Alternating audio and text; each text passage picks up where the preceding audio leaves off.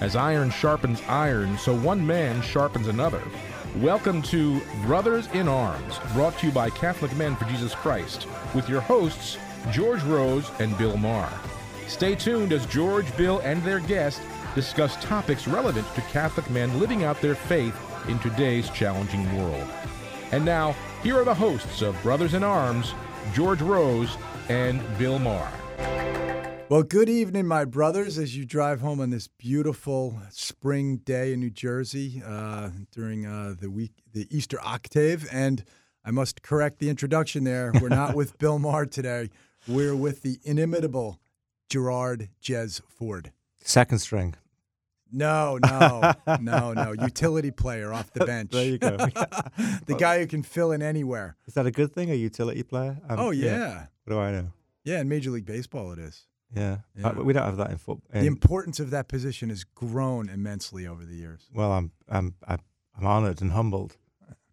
Although although every time I take Bill's place, I do feel intellectually superior to my the normal jazz immediately. I don't know what it is. Because you feel like Bill. A little bit, yeah. Yeah, yeah. You Yeah. got those uh those shoes on, huh? Those Yeah. Bill Maher. Those Bill Maher brown brogues. Yeah.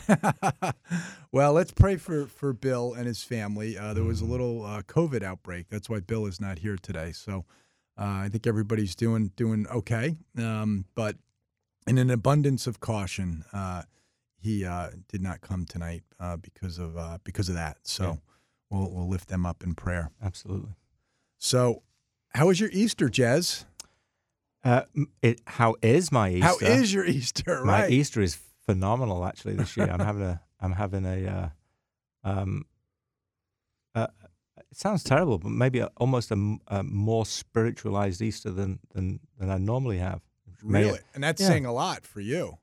Pro- possibly, yeah. Well, I'm doing Father Mike's um, Bible in a year. Father So, Mike um, Schmitz, Father Mike Schmitz. Bible in a year. Bible in a year. Uh, you can still do it if, if nobody's heard about it. Just look up look up uh, Father Mike Schmitz Bible in a year, uh, Ascension Press, or um, on any major streaming outlet.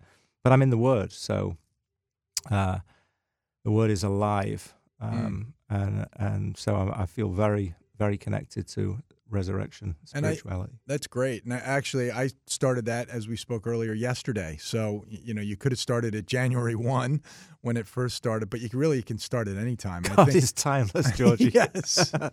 Thank But goodness. I think you told me you're on day ninety nine. Yep, day 99. Uh, just, uh, well, no spoiler alerts. I don't want to upset anybody Okay, that's not there no yet. need, no need to. But uh, I can tell you this: it's it's all good news, all good news. Good, good. And they're what they're and they're little podcasts, I guess, right? What are they about twenty or thirty minutes each day? Yeah, that generally- through. 20 minutes, 25 minutes, uh, literally going through um, the the text. Usually, uh, a piece from they're using the Great Adventure timeline. Okay. So the Great Adventure Bible. Is Yeah. that what that is? Jeff Cave. Is Jeff- that the Jeff, Jeff Cavins, Cavins, yeah. Bible? Okay. Yeah, it's awesome. So you'd start in Genesis. Maybe you'll take a little snippet from the Psalms, um, a, a small piece from um, uh, one of the other early books, maybe Ruth, uh, just by way of an example. And you chug along, and then right at the end of each day, Father Mike gives a little blurb, three minutes, four He's minutes. or great, by the way. I could listen to him talk. Yeah, he's He's one of those guys. You know, you can Yeah. listen to him talk for hours. And uh, and for the first couple of months, um, I, I'm I'm pretty sure, well, certainly for the first month, he was the number one uh, best-selling podcast in the world. I globally. saw that. Yeah, on Apple and Google Play Store. Yeah. He, I mean, number one. Not anymore. Not anymore, but still up there. I'm sure. Uh, he's in the last week. He just dropped out the top ten for the first time. He's about twenty now, which is normal. You know, I think but a to lot be of people to be there for three months, I mean, that's Yeah. stunning. Number Also- one in the world. tells you that people are uh, are thirsty. Yeah, it sure does, huh? Yeah, That's Good- cool. yeah. Well, yeah, I, I think you can get it on Stitcher. There's multiple ways. If you just do, you know, do a Google on Father Mike Schmitz Bible in a Year, you'll find the way to uh, yeah, listen to really it. easy. Yeah. Highly recommend it, guys. Thanks, Jez. Yeah. Thanks. The, you know, helping to uplift the men, give them things to do Get during- it done. during this Get Easter week. Yeah. wow, you sounded American there. I was trying. You lost your British accent for a second. My dad tells me I'm becoming mid-Atlantic. Can you say that again? Get her done. Get her done. Wow, sounds like you're from Alabama or something. Irondale, Alabama. Um, so we always have our saint of the month. Uh, this you suggested this, Jez, when we were talking uh, yesterday um, about Father Sopoćko. Even though it's not his feast day uh, this month, but his uh, uh, he's not actually a saint yet. He's a blessed, but uh, being that it is Divine Mercy weekend uh, on and Divine Mercy Sunday is this upcoming Sunday uh, to talk about Father Michael Sopoćko. And we did a few years ago. We spoke about him, but for those of you that don't know or, or want a refresher course, uh, Father Michael Sopoćko, he's a, a Polish priest who was the uh, confessor and the spiritual advisor for Sister Faustina, uh, the Divine Mercy Saint. And he was born in 1888. He died in February 1975 on the feast day of Saint Faustinus, another Polish saint who was the patron saint of Sister Faustina. And you know, most Catholics have probably heard of Sister Faustina and Divine Mercy Sunday, but a lot have never heard of uh, Father Sopoćko. Um, so he was beatified on September 28th, 2008, in Poland. And he had one miracle that's been verified. We don't know, I think, what that miracle was, but uh, waiting for the second miracle. And when I uh, was diagnosed with cancer about four years, a little over four years ago, I wrote a letter asking for people to pray for my healing to, in the, through the intercession of uh, Father Sopoćko so that uh, he could get his second miracle and become a saint so that I could be healed. So far, it's, you know, four plus years. I'm still here. So, You're healthier than a horse, Georgie. yeah. Yeah, I mean that that's probably the first time I heard about Father. Uh, uh, and you say it. I, I always think of him as Father Sapoko, but I'm saying it wrong. So Sopoćko. Sopoćko. Yes. Sopoćko. Yes. Yeah, I'd never heard of him before, and uh, a couple of little snippets that that I, I'd picked out, and, and you can tell me if I'm wrong. You're mu- much more of an expert than I am. That it was it was um, Father Sh- Sopoćko that had asked um, um, Sister Faustina uh, then to write down all the uh, the revelations that became known as the diary. Yes. And I don't know if you know this, a little uh, uh, tidbit. Um, he was the one that posed for the painting. Did you ever hear that? I did not know that he was the one who posed. yeah. Hmm. yeah. It might need to be verified, but uh, I picked that up along the way. Wow. He dressed and posed for the painting the way that uh, Saint Faustina described uh, the the apparition that uh, she witnessed. Yeah. Wow. That's interesting. I knew that he commissioned the uh, painter um, to paint the you know the, the Divine Mercy image, but uh, I didn't know that he posed. So, but he without Father Sopoćko, there is no Sister Faustina. Uh, Well, there is a Sister Faustina, but she is not uh, the Divine Mercy saint known throughout the world. Yeah, right. And and the image is also not venerated throughout the world. And it's interesting because when he first became the uh, the confessor at the convent where she was, a lot of the other nuns thought she was kind of crazy, and no, a lot they didn't want much to do with her.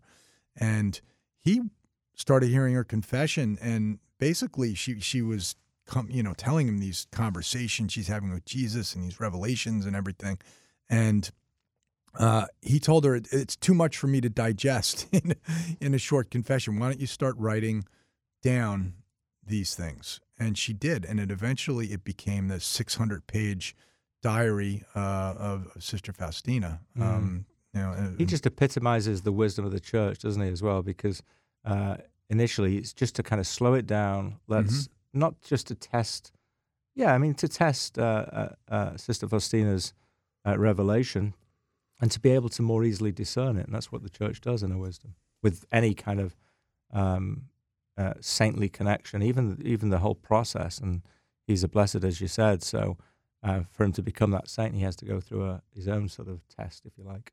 yeah, sure, and and you know, I'm sure he's actually probably already a saint in heaven, right? Oh, no I mean, doubt, yeah. but uh, but so that we can recognize him here on earth in a more formal way.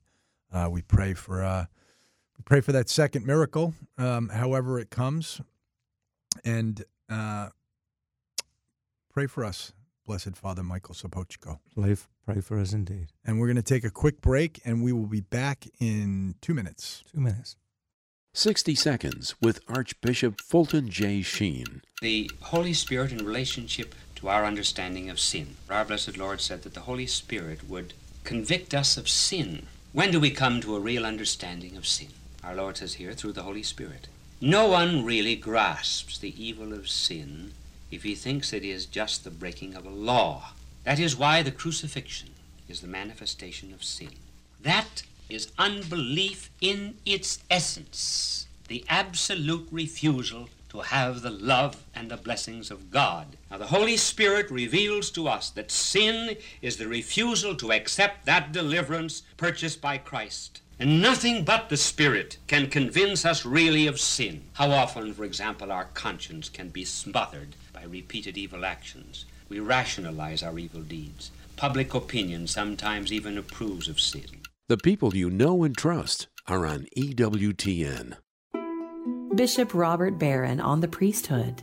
Adam is construed as a priest. Adam, before the fall, is in the stance of right relationship to God. And so he's seen as a priest in the Garden of Eden as a kind of primordial temple, right? A place of right praise. What happens in sin is we lose that priestly role. We stop being priests, we start worshiping ourselves and worshiping creaturely things. So Jesus now is seen as the new Adam. He's the fulfillment of law and Torah and temple and sacrifice. Hence, he's the high priest. And so we see the cross as a place not just of Roman execution, but it's a place where the supreme sacrifice has been performed. And so the priesthood, in that sacrificial sense, continues in the mystical body of Christ. So to the present day, when I, as a priest, celebrate the sacrifice of the Mass, I'm standing in that great tradition, participating in the high priesthood of Jesus. The leading Catholic voices are on EWTN Radio. Well, welcome back, my brothers, to Brothers in Arms on Domestic Church Media here in Ewing, New Jersey. And uh, I am here with my co hosts today, not Bill Maher, who you're used to, but the inimitable, the indefatigable Jez Ford. Get her done. Maybe Jethro. What do you think about that? Jethro, Jethro Ford. Ford. I like that. I've always said you're the uh, international man of mystery. So uh, Jethro kind of takes away from that a little bit. uh, do, do you watch Beverly Hillbillies in Oh uh, yeah, England? yeah, it's huge. I love that. Yeah. Is that your image of Americans Black before Gold? Uh, no, Starsky and Hutch. Starsky and Hutch was your image of Americans? Pretty much, yeah. I, wa- I wanted Starsky's blue suede Adidas uh, train sneakers. that was a great show. Great show. Pulling up in the Gran Torino with the red, the red and white Gran Torino. Yep, yep. Dukes of Hazzard. That was another one. Dukes of Hazzard. Yeah. All right. Shirley Temple. Shirley Temple. oh no, I'm going back a little bit. now. Yeah. Wow. So yeah, so you grew up in the seventies, right, Jez? Yeah. um, yeah. Okay. So seventies. So like it was like the Brady Bunch popular no, in we didn't get the Brady Bunch. No? No. no. Uh, How about the Partridge Family? yes, love those guys. Yeah. Yeah. That was a good show. Good music. Yeah. Uh, They were a big band. They had some number one hits and stuff Did too. they really? Yeah, yeah. Yeah. How about the Monkees? Yeah, You must have loved the Monkees, The Monkees in were England. great. Used to watch them on Saturday morning. Yeah. Uh, just the wow came on before the banana splits.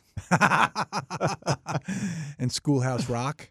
No, no. i didn't have Schoolhouse No, Rock. yeah, different education Yeah. system. yeah. Yeah. So it wasn't that different. Yeah. The, the main difference I found uh, over the years has just been trying to understand the language. But I'm picking it up. Yeah. Yeah, I think we have a harder time understanding you? you than you do us. Get her done.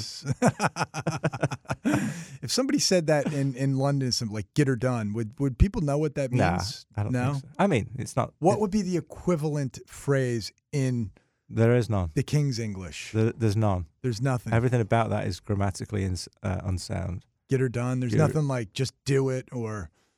Well, that's you know. that's a Nike thing, isn't it? Just do it. yeah, yeah, Yeah. but it's kind of like the same thing in a way, right? Yeah, I don't know. I mean, I've been away. Like I said, my, my pops calls me mid Atlantic. I'm stuck between two two uh, two nations. The man without a country. That's me. yes. Uh, yeah, I'm glad you brought me on to you know pick good. me up, and I'll, I'll, I'll, I'll leave here twice the man I was.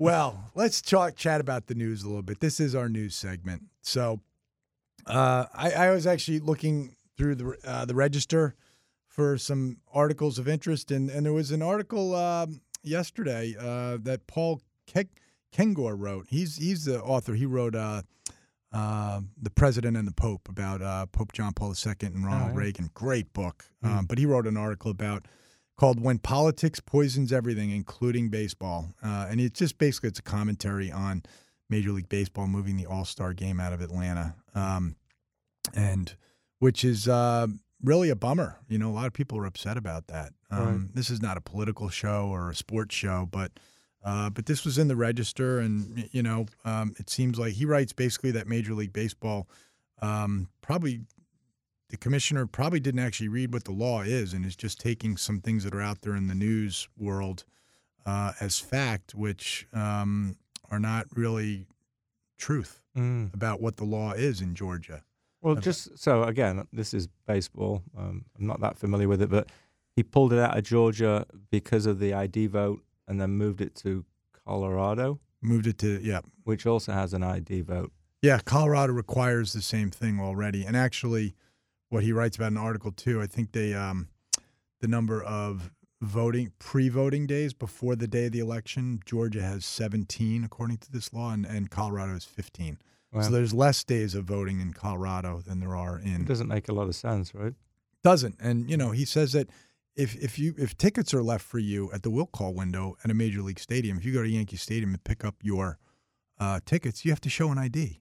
They don't just give you sure. tickets because you show up at the window and say, "I'm so and so." Yeah, you To go buy- a, a bar, you want to drink, you you need To an buy ID, right? beer, to Yeah. do a multitude of things, get on an airplane, you know. So, personally, I don't really understand that. You know, not having voter ID, it makes sense to me. But yeah, um, anyway, a lot of people are upset about it, um, and uh, we'll see. We'll see how that affects uh, Major League Baseball's you know ratings for the All Star Game this year. Um, but we do have the Yankees tonight, thankfully, as you know, Jez. I am. Uh, Oh, uh, can't wait. yeah, Who yeah. they playing? The um, the Raptors. The Raptors, the Rays, The somewhat. Rays, yeah, yeah, yeah, yeah. It's actually games starting in, in just a few minutes. That's crazy. Um, yeah, so down in Tampa. Do Tampa. You, uh, down in Tampa. Yep. We're gonna try to get her done tonight. Any any uh, any fans in? In in Yankee Stadium, twenty percent, so about ten thousand fans. Florida, I'm sure as many as you want. There Right. is no pandemic in Florida, from what I hear. Yeah, yeah, yeah. Well, I mean, I think the world is changing, right? we hopefully, uh, there's there's more hope than there was this time last year. oh, for sure, things have been opening up, right? Yeah. Which is which is a good thing. So uh, another thing I wanted to chat about, Jez, Yes, Jethro. is um, the Chosen. Hmm. So one of the things we like to do here is just put things out for men to go, you know, if they don't know about it yet, to go uh, find out about it and and help them, you know, their spiritual lives. And and the chosen, the um, crowd funded, what would you call it? The crowd funded uh, movie streaming series, I guess. Yeah, it's uh, it's definitely jumping on a an alternative way of funding for, for maybe obvious reasons. I don't think they're going to get a lot of funding from you know Hollywood, that's for sure. No, Um, but this was uh, begun really almost as a as a um, as a home brew, if you like.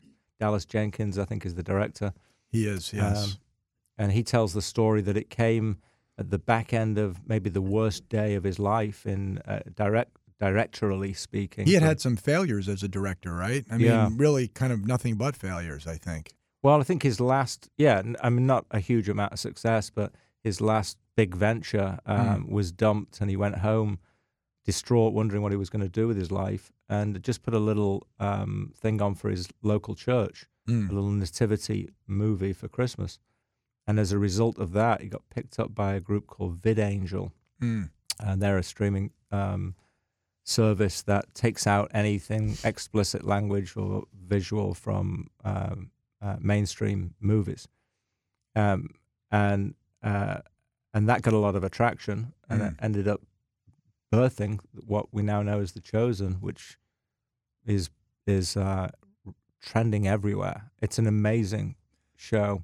It is, and, and season two, um, episode one of season two uh, was released on Sunday night. Easter Sunday. I Yeah. believe it was at uh, nine o'clock. We watched it in my house. We had a couple. A friend came over, uh, Desiree Spoto, who you know, and Rosalie Cadillac, friends of uh, mine and my wife's, and uh, we watched it, and it was uh, it was fantastic. You had a chosen party. Yeah, We did. We had a viewing party for Yeah. the chosen, a watch party for the chosen. It is. It is. And how? Do, well, for for the listeners, how do you how do you uh, how do you watch it? There's a lot of ways to watch it. I would just really, again, we watched on YouTube. They have a YouTube channel and it's streamed on there.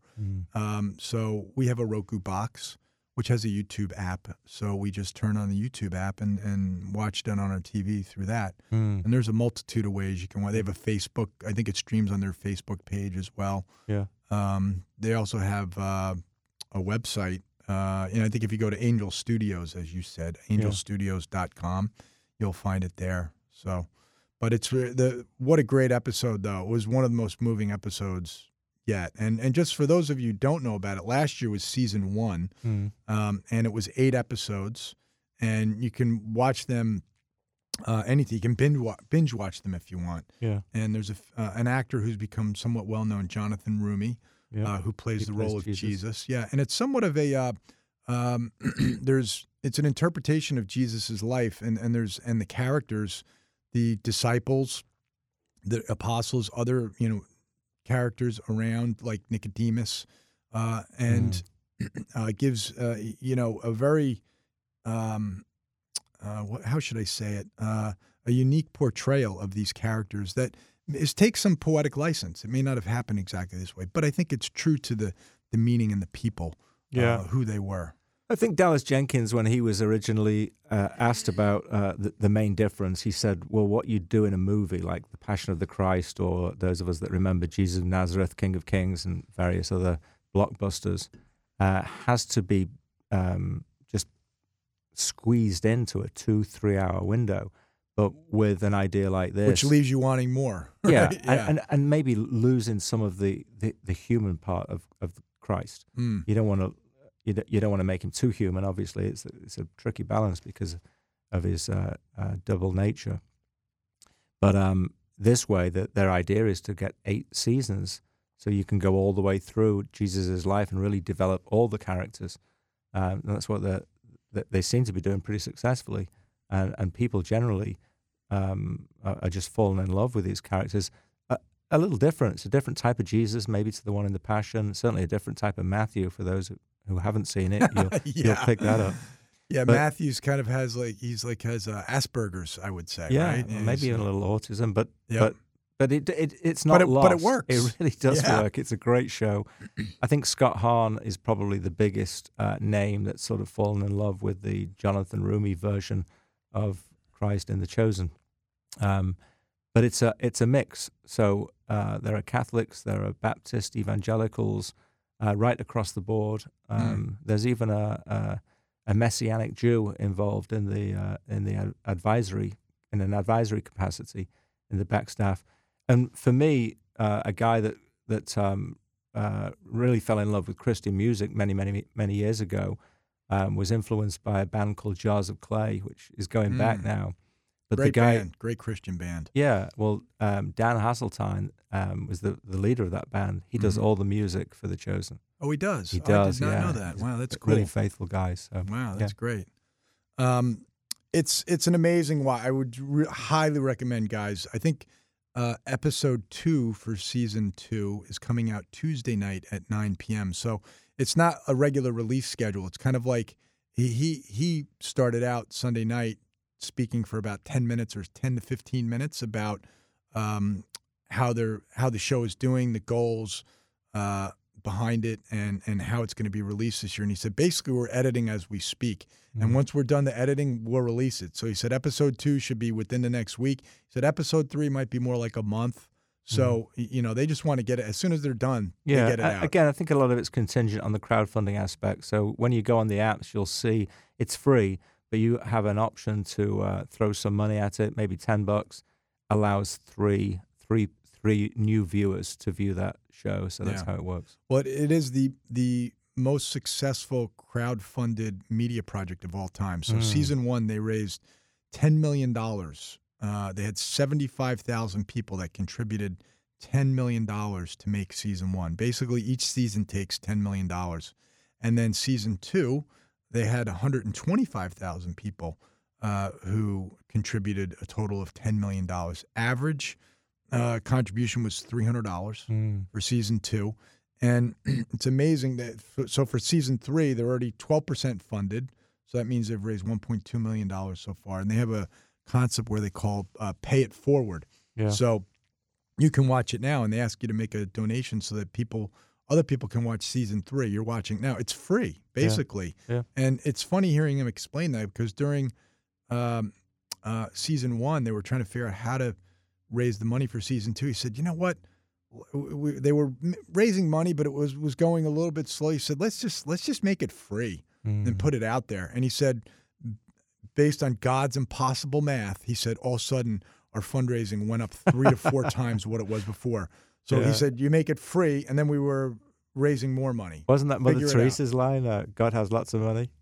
Whenever she was asked, "How are we going to Yeah. pay for this?" God has lots of money. Right, So right, yeah. He's definitely got. Uh, uh, he's got that down. Yeah, I think Mother Angelica uh, used to say that too. Yeah, yeah. Maybe that's So- what it was. Yeah. By all means, guys, um, watch uh, watch The Chosen. Check it out. It's great. Get Um, it done. Get her done. and we had a big weekend. We have a, a big guest in the next uh, segment, um, and we got a big weekend. Of course, it's Divine Mercy Sunday weekend, Jez, and uh, you know we have the the National Shrine of Divine Mercy up in Stockbridge, Mass. They are not going to have a public mass this weekend, but uh, they will have streaming uh, services. So on Saturday, and if you go to the Shrine of DivineMercy.org, you can find this. But there'll be a, you know, a vigil mass at four o'clock um, on on Saturday, and then starting at noon, they're going to have the Divine Mercy Sunday uh, preview show. Then at 1.30, uh, mass and the celebration of Divine Mercy, uh, which would definitely be well worth watching. I think I've I've watched it before. I've actually uh, went up there a few years ago to visit our, our next guest, Bob Digan, who spoke at our, our conference a few years ago. A lot of you guys might know him. Um, he lives up uh, near Stockbridge. So, um, Divine Mercy, we have a couple minutes before we, we take our break and, and go to the next segment. But you and I were, were chatting, Jez. This is, uh, I guess this is now the, would this be the 20th anniversary of Divine Mercy Sunday this year? Uh, because it was started in, in 2001, I think. Um, I don't know. Yeah, I, I never even thought about that. It's just been such a part of the calendar, liturgically and spiritually. Well, he announced. Remember, Sister Faustina became the saint, first saint of the new millennium in the year 2000, April 2000. Right. JP And too, right? yep, and um, and that was this that Sunday. I get well, that was the canonization mass for her, the second Sunday of Yeah. Easter. Yeah. And then he announced that from now on this would be Divine Mercy Sunday. So the first Divine Mercy Sunday was 2001. We're now in 2021. So it's been Mm. 20 years. Yeah, that makes that makes sense. And actually, going back to what you were saying before about uh, Blessed uh, Sopoćko, Yes. um, in many ways, we wouldn't have Divine Mercy as we know it without um, Karol Wojtyla and later John Paul II, right? Correct. Because uh, he released uh, the, uh, the the diaries and Yep. and was the one, the, pontiff that uh, canonized um, then Blessed Faustina to, to sainthood Or without Bob Digan. Without Bob Dyke and his yeah. wife Maureen, right? It's amazing. Um, so, a couple of things to get ready for Divine Mercy Sunday, guys. I would say, um, uh, you, you know, you can get a an indulgence this weekend, and you know, one thing that we spoke about is um, that I forget about a lot. Right? We all think about oh, Divine Mercy. Um, God is merciful. Jesus talks about the ocean of, of his divine mercy that he's offering to us for the forgiveness of our sins. But Father uh, Seraphim Michalenko, who died uh, this past year, um, talks about, he said, you know, going to confession is not the only way to prepare for divine mercy. Uh, we're not simply called to ask for God's mercy with trust. We are also called to be merciful.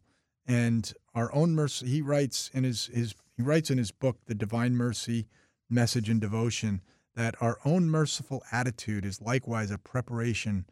Without deeds of mercy, our devotion would not be real. For Christ does not only reveal the mercy of God, but at the same time, He places before people the demand that they conduct themselves in life with love and mercy. Hmm. Straight So- from the Lord's Prayer as well, if you think about it. Yeah, Forgive us our trespasses as we forgive, right? that's the part I forget. I've noticed that. Have you? Yeah. I, I think I've always been quite merciful towards you, Jez. Yeah, no, I think that's that's uh, that's that's huge in all of these areas that we've got to um, uh, reflect Christ's love in the way we act and the way we uh, speak and, and to the people that we meet. And so, Yeah. uh, it's central to divine mercy. I'm sure Bob will talk about this in greater depth. Is is to become that image, if you like, of uh, Mm. of grace and mercy to the people that Mm. uh, we come across in our daily lives. Hmm. Well said.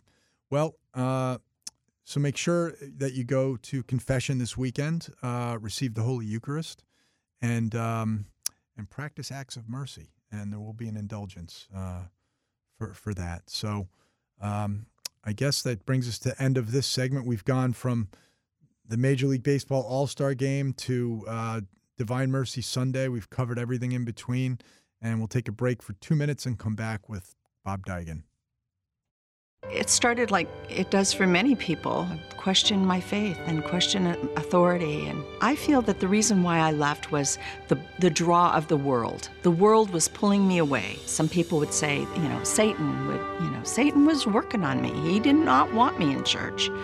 He wanted me to be desperate. He wanted me to have uh, the thoughts of suicide. I started to realize that a lot of the things that I experienced in my life were a result of my rebellion against God and against authority. Coming back to the church is the first step in healing from all of the hurts of the world. I went from being desperate and in despair to finding hope and encouragement for, for the future. I'm on God's team. I, I know who I belong to. And I know where I'm going. And there's nothing that can separate me from God's love. Take another look at the Catholic Church. Visit CatholicsComeHome.org today. 60 Seconds with Mother Angelica. Everybody condemns the church as judging. You can't judge something the Lord said was sinful. That's not a judgment. That's a fact. If I say abortion is evil, that it's against the law of God, that's because God said so. And the church only says what the Lord has said. Premarital sex, fornication, some people don't know what. Somebody called me up not too long ago and said, Where is there fornication in the Bible? That's premarital sex. You don't know what fornication is? Don't let the word confuse you, sweetheart. That's what it means. You can't do that. St. Paul says no fornicator gets into the kingdom. So if I know two people are goofing off and I love them, I'm obliged to say, look, this is wrong before God. You're in a state of mortal sin. And I say, oh, you're judging. Oh, get off of it. For goodness sakes, you're not judging. You're telling a truth. The people you know and trust are on EWTN. You're gonna need the headphones, Jez. Nope. Well, welcome back to Brothers in Arms, My Brothers on Domestic Church Media here in Ewing, New Jersey. And we have, uh, well, first I'm here with my co host, uh, once again, Jez Ford, uh, who's Jethro. the Jethro Ford, we're going to call him. And uh, he's taking the place of Bill Maher, who's uh, we're praying for because his family's uh, dealing with the, with the virus. And we'd like to welcome our guest today, uh, a good friend of our, our show and, and Catholic Man for Jesus Christ, Bob Digan. How are you, Bob? Fine, thank you. Thanks for coming on the show today. Thank you for having me.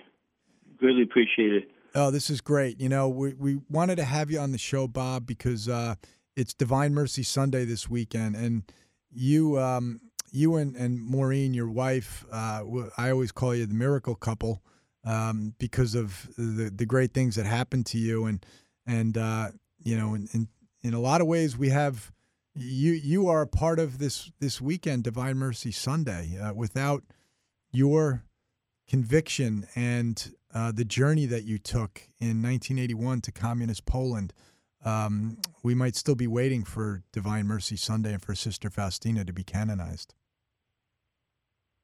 Yes.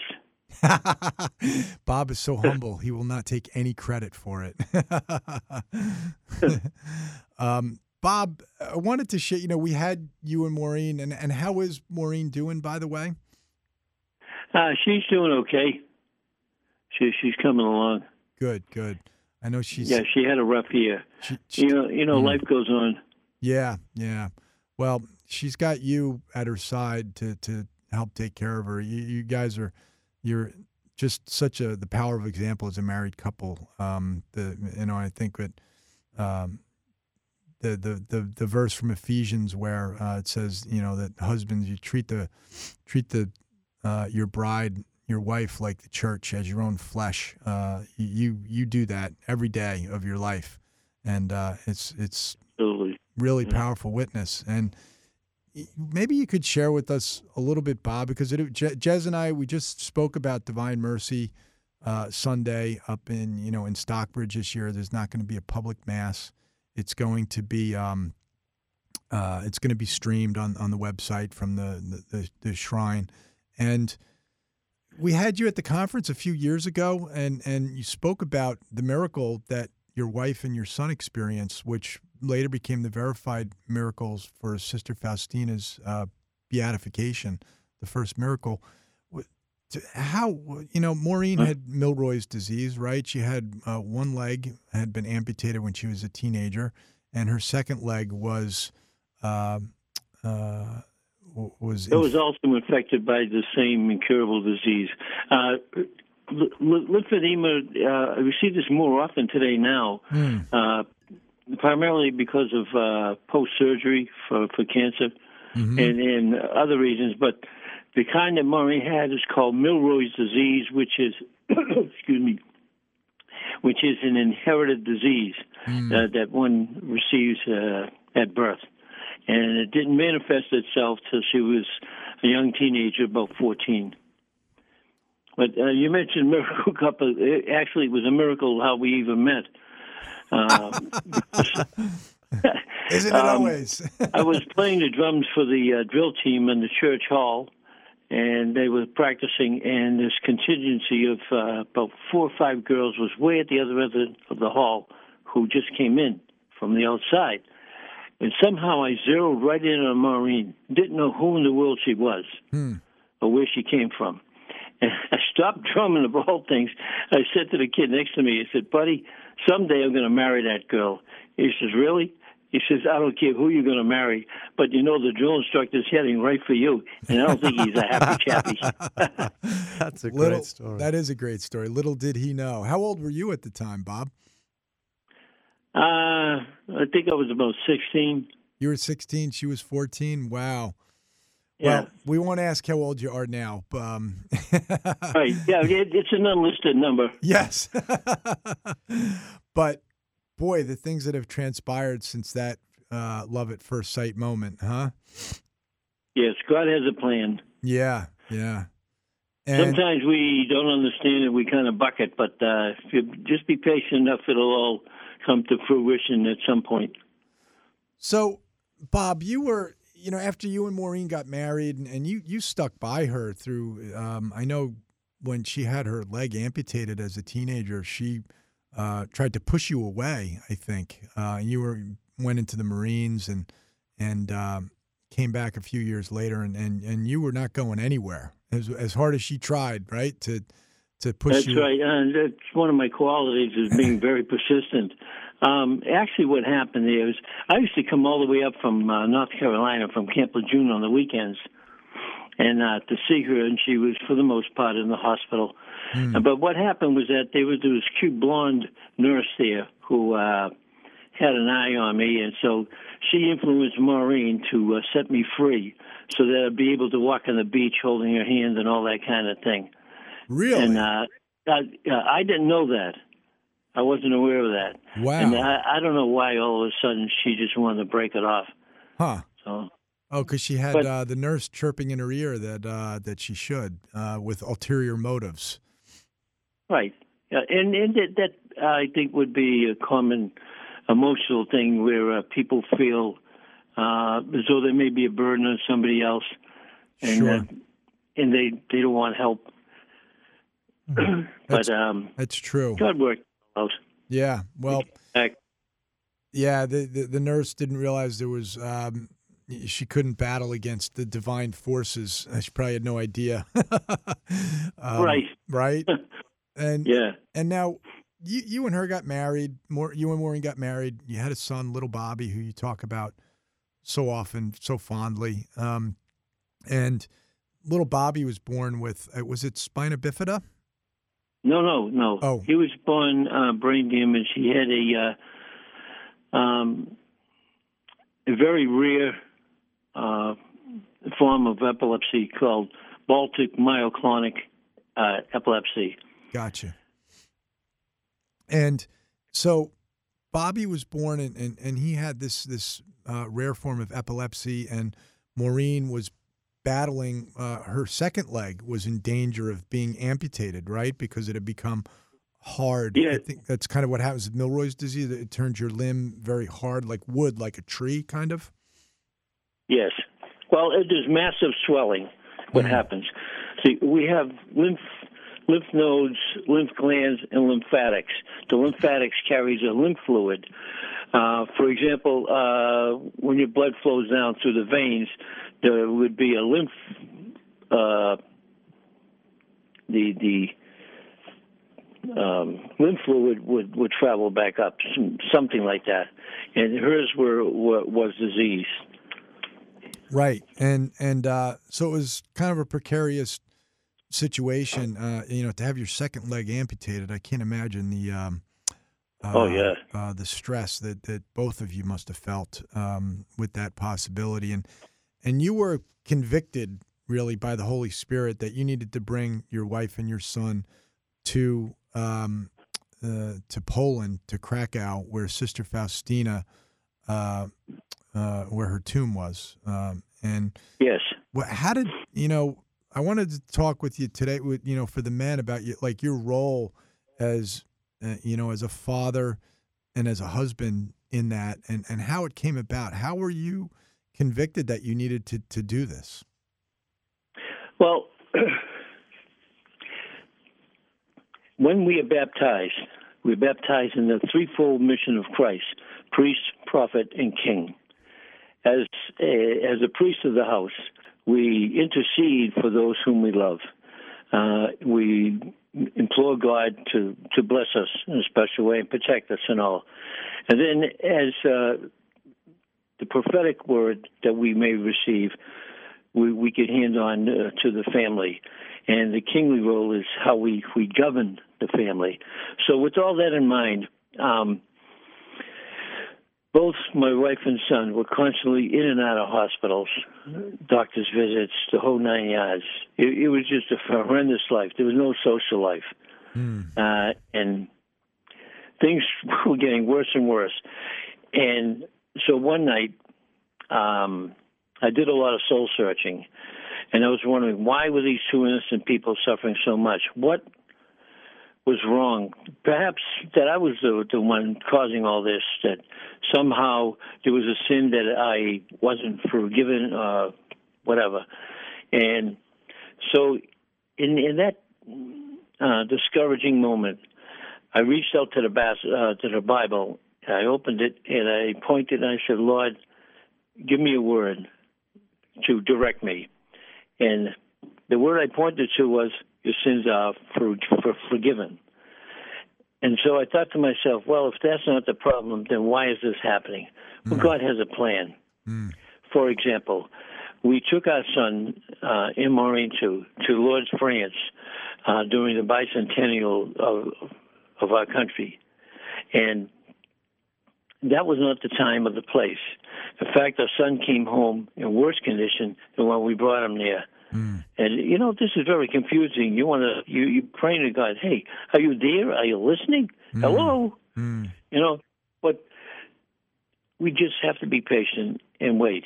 Uh, God has a plan to smooth things out.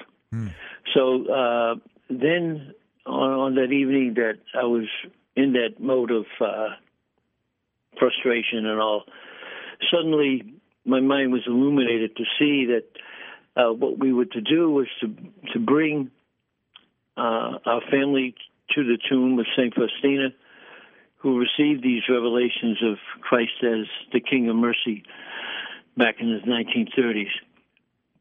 Both my wife and I don't know any Polish, And so here we're going into a country that was under communism at the time. But the the uh, crux of the matter is, is that I believe that we were to go there so that um, the message of divine mercy would be proclaimed and embraced throughout the whole church and world when Faustina would be recognized on the honors of the altar of the church. And by doing that, we would have to go to Poland, and there um, the Lord will bless us as uh, in gratitude for us making such a uh, a uh, trip. And you fe- you felt that you were convicted that that would that that was going to happen, Bob, when, when you went. And this was in 1981, I believe, right? When you went there. Yes, absolutely. Hmm. It, it, it's not wishful thinking, you know, uh, or rather hopeful thinking. It was a matter of uh, factual um, realization that something was going to happen, Hmm. and it did. And in fact, before we even left, uh, a priest had asked me one time. He says, "Oh, I hear you want to go, and you're looking for a cure in Poland." And he he, he asked me, he says, um, "Can you be honest with me?" I said, "Sure." He says, "Okay, which one would you want healed, your wife or your son?" I said, "Excuse me, you would ask that question? Yeah. Which one?" I said, "Come on." It was at nighttime, and I, I said, "Look up and see all those stars up there. If God could do that, two healings are a piece of cake." wow. That's, And uh, so he says, "Well, I want to see you when you come back." Well, unfortunately, I never saw him again, so he has to live by faith like the rest of us. And um, so Maureen was uh, miraculously cured from her lymphedema, um, and Bobby had a miraculous healing, where he- for almost four and a half years he was doing fabulous. He was off all his medication, and and the, the astounding point is that when we had them both tested, the neurologist asked, "Okay, which medication did you remove first? He was under four very heavy drugs, and and he said, "How did you do it?" Well, when he was six years of age, on his birthday, he had to be admitted into the hospital to regulate his uh, seizures that were way out of control. And in doing so, five and a half months later, he came home weighing 18 pounds at age six, with the tube in his stomach, and we were told him told to enjoy him as long as he lasted. Mm. Meanwhile, I'm, I'm praying my brains out, and um, and actually, we were supposed to go on a weekend style retreat that very weekend that Bobby was in the hospital, so we had to cancel it, obviously. And uh, you know, the question was, hey, we're trying to come close to God, and He pulls the rug out from under us, and this happens. So anyhow, while they were trying to regulate Bobby's uh, medication and all, he got worse and worse. Now, with that in mind, in the realm of neurology, for someone to have a problem with seizures and they're on medication, it takes at least six months to very slowly wean the person off their medication. Hmm. Now, here he was in the hospital. That didn't happen. Hmm. So when we came back from Poland, saw a change in him, but I believe that the medication was masking that change. And this I strongly, strongly emphasize people not to do, but to be under medical supervision. But we were divinely inspired, and that's a whole different ballgame I, I can't get into, that, that we absolutely knew there was something there. So we removed the, the medication, knowing full well what could have happened. Hmm. We removed it cold turkey. It hmm. should have killed him.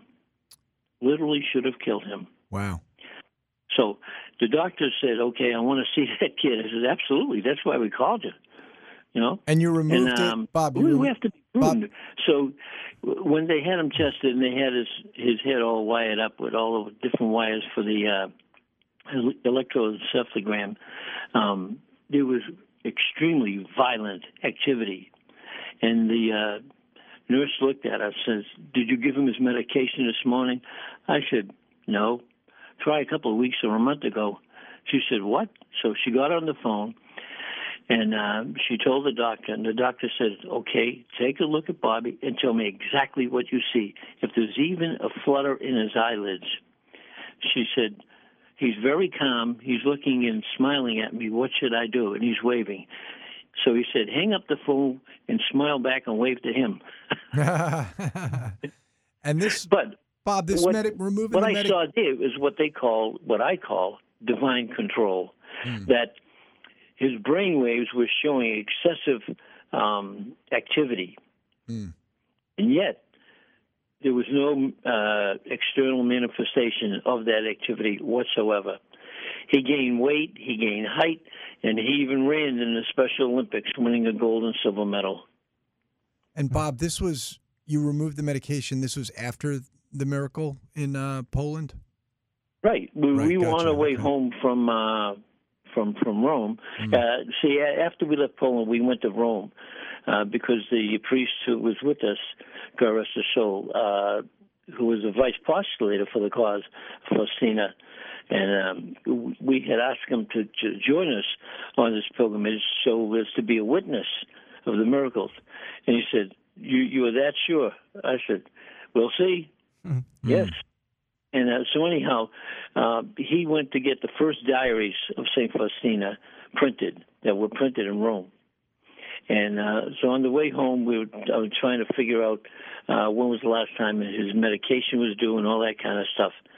And and also bearing in mind that uh, the plane flight should have affected him in some shape or form, as it did um, when we were coming back from Lourdes, France, some years ago.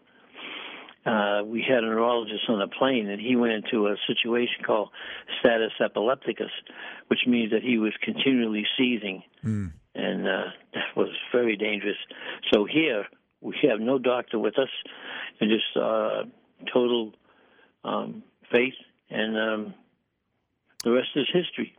It's amazing. What, what, what an amazing story. Um, Thank I'm Astounded to hear it again, Jez. You, Hey, uh, Bob, it's Jez. Um, I'm, I'm, I could listen to you all day. I'm, I'm, uh, I'm sitting in for Bill today. I actually did meet you at St. Raphael Holy Angels with George a number of years ago, and I was at the men's conference um, Right. a, a few years back. And uh, it's just an incredible story. One of the things that I'd like to just draw out uh, really quickly is um, I think that the nature, the roller coaster nature of your journey as a family with the Lord is is self evident in in in, uh, in the testimony and the things that uh, I've heard from you from you guys. Um, so. Uh, one of the things that I love, though, is the fact that you stay pretty level. Um, just kind of, if there are uh, attachments to your your story, it's certainly courage from all of you. Um, perseverance, I think, is huge, and your um, uh, clear sense of humor—I absolutely lo- love that. You seem to smile all the way through. Uh, a number of years ago, you were asked um, what you what you would hope maybe to get out of this story, and and you've said to proclaim that that, that um, the goodness and the endless mercy of God uh, in the world and in people's lives. Obviously, Yes. since I last saw you, the world has changed drastically. So how does that? Oh, yeah. How how are you living that out today, and how is that affecting you and the family? And and Bob, before you answer, we only have about a minute left, so you have to compress your answer. I'm sorry. But no problem. Um, I'm trying to think of the question here. I, I guess it's just it, it, the last time I saw you, we were all pre-COVID. Now everyone's in pandemic mode and so on. But you're still you're still pushing this message of hope, this message of mercy, and this message of love. Yes. Well, actually, that, that's the, the whole cru- crux of the matter is that the good Lord allowed us to go through what we did as to be an example for others that, yes, despite all that is against us, that there is hope. And, and God's mercy is hope. Actually, uh, God's mercy is a central uh, component of all the major the, uh, religions Judaism, Christianity, and Islam. It is. And Bob, you know what? Just hearing your story, it's so encouraging, just for me, and I'm sure for all the men uh, and women listening to the show, that even against all odds, uh, seemingly impossible obstacles, that that every, everything is possible with God, and you are the manifestation of that. You and your family, and I'm really sorry we have to go. We, we're going to have to have you back on again because there's other stuff we want to talk to you about too. So, So I'll- good to hear from you, Bob. So good. Yep. And If, if I could quickly answer your question here, we do, what's Bob, I'm happening sorry, we don't now, have time. We don't have Do not be afraid because God is on His way, and and and we are responsible for a lot of this by abortion and and all. The,